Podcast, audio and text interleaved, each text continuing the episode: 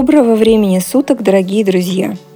В эфире очередной выпуск подкаста «Анатомия рекламы» и его бессменный ведущий Елена Кеслер.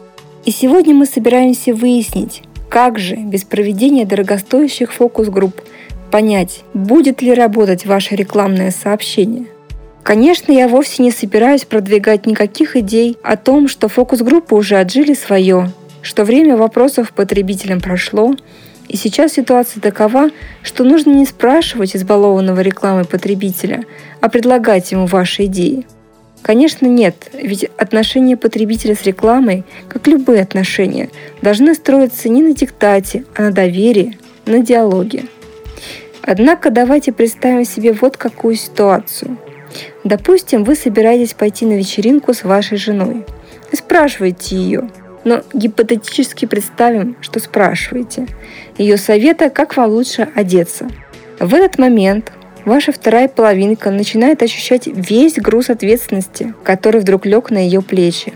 И если ваш внешний вид по каким-то причинам не соответствует стандартному представлению об успешном мужчине, то, скорее всего, на вечеринку вы пойдете одетым по самому стандартненькому варианту. Ну, просто потому, что так безопаснее – Вдруг чего не то про вас подумают. Вот и на фокус-группе респонденты воображают, что здесь и сейчас, оценивая вашу рекламу, они несут ответственность буквально за всю страну. Любая ваша нестандартная задумка будет принята в штыки, разобрана на составляющие и переделана в максимально стандартную форму. Опять же потому, что так безопаснее.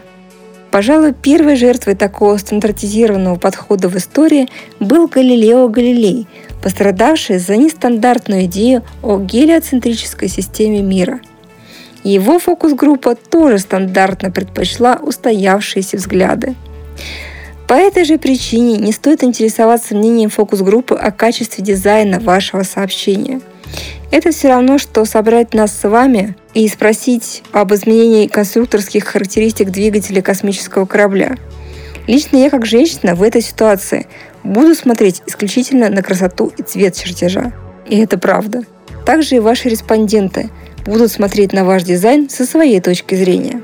Если вы хотите оценить качество работы вашего дизайнера, собирайте группу дизайнеров или проводите личное интервью с профессионалами в этой области. Резонно проводить фокус-группы, когда вы ставите себе целью понять потребителя, его мотивацию при совершении покупки, удобство использования вашего продукта. Вдруг потребителю чего-то не хватает, а вы ни сном, ни духом.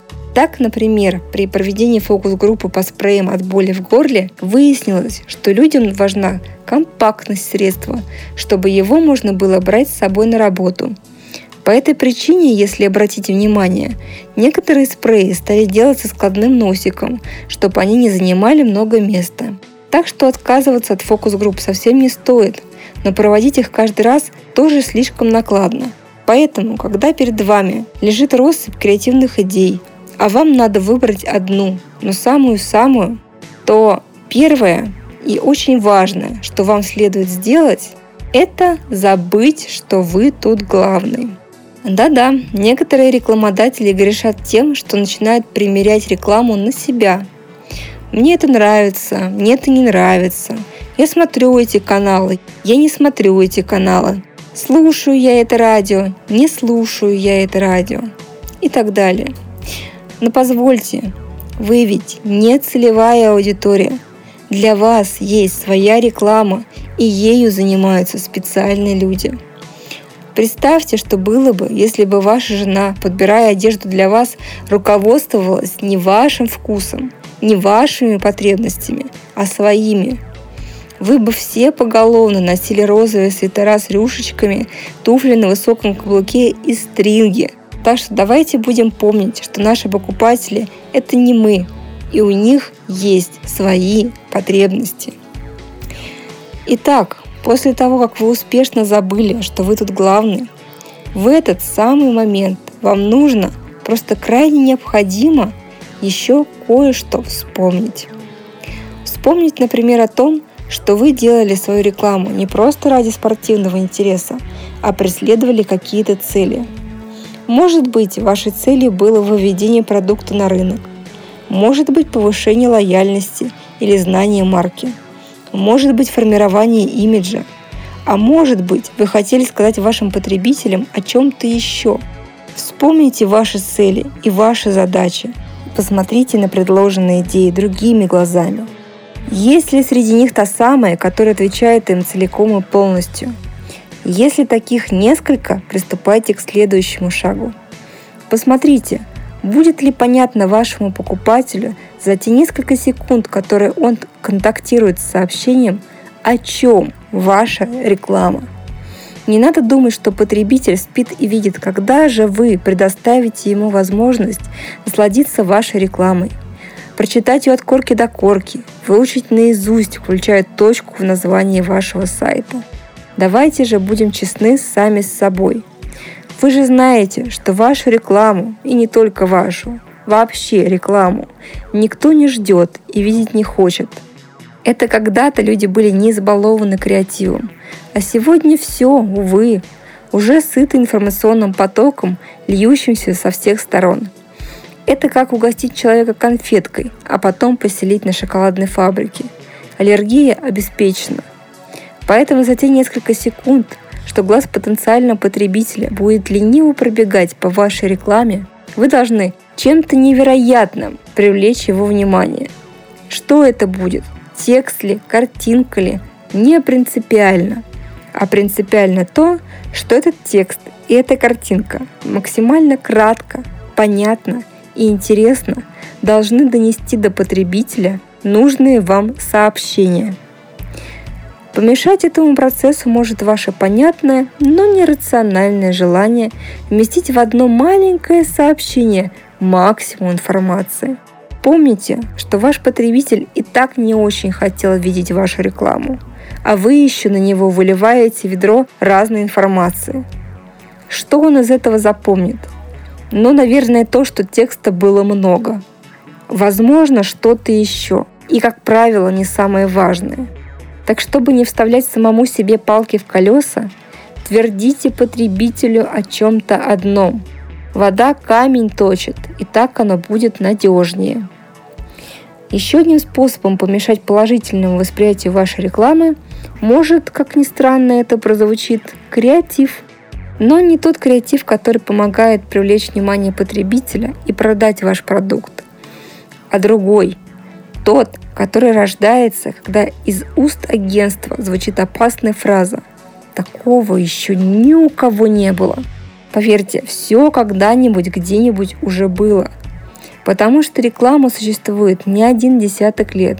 И все это время общается с потребителем понятными образами, коих, к сожалению, ограниченное количество.